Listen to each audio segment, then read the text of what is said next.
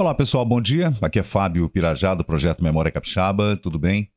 Dando aqui um, alô para todo mundo nessa semana, segunda-feira, 19 de setembro. Uh, dia ensolarado em Vitória, uh, à noite fez bastante frio, né? Para Capixaba. 19 graus agora de manhã cedinho, 7, 7 horas da manhã. De madrugada a gente pegou aí uns 16 graus. Na região serrana Santa Teresa uh, e Pedra Azul, né? Nas regiões serranas aqui, a gente teve 9, 11 graus. Né? E hoje a gente vai trazer para vocês aqui um assunto bastante interessante, um surto de desenvolvimento no Espírito Santo, logo depois da posse do governador, do interventor, né?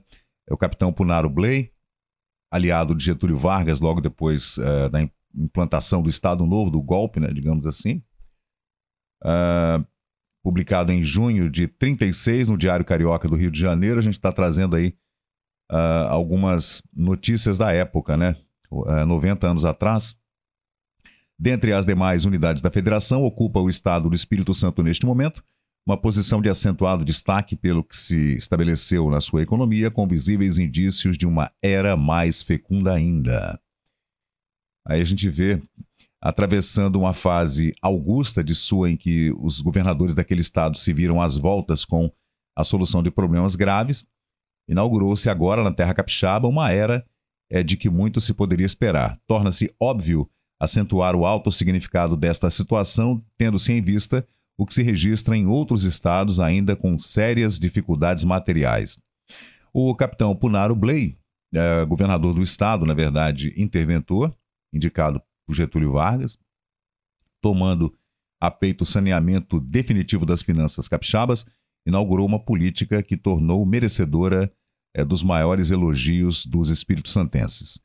Ainda há pouco realizou-se em Vitória o pagamento de cerca de 8 mil contos de reza ao Banco Francês e Italiano, encerrando-se assim a dívida daquele Estado com o estabelecimento. Ah, ao par desse considerável progresso do Estado, vai a capital se tornando cada vez mais adiantada ou adiantada, como se escrevia né, nos anos 30, com a orientação segura e clarividente do doutor Antônio Francisco de Ataíde.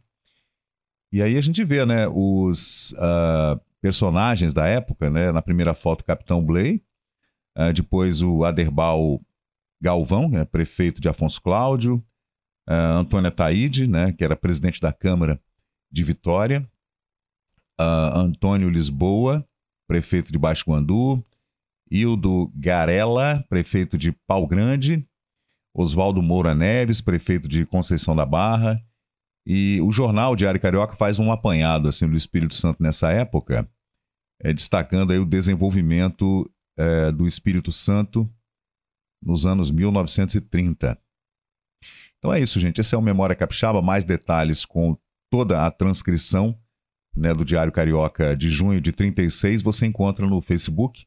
E nós estamos também em todas as redes sociais, trazendo todo dia esses vídeos curtos.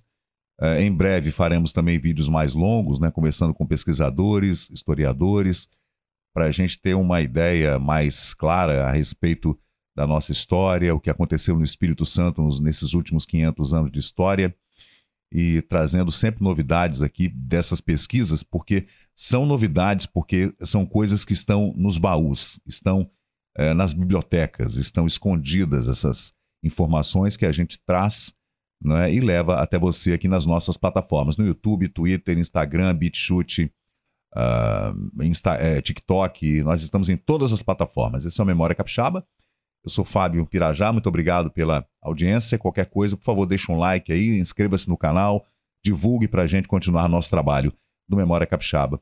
Aqui no edifício da AMES, sala 1215, é só entrar em contato comigo, qualquer plataforma você vai me encontrar. Valeu, gente, muito obrigado, até a próxima.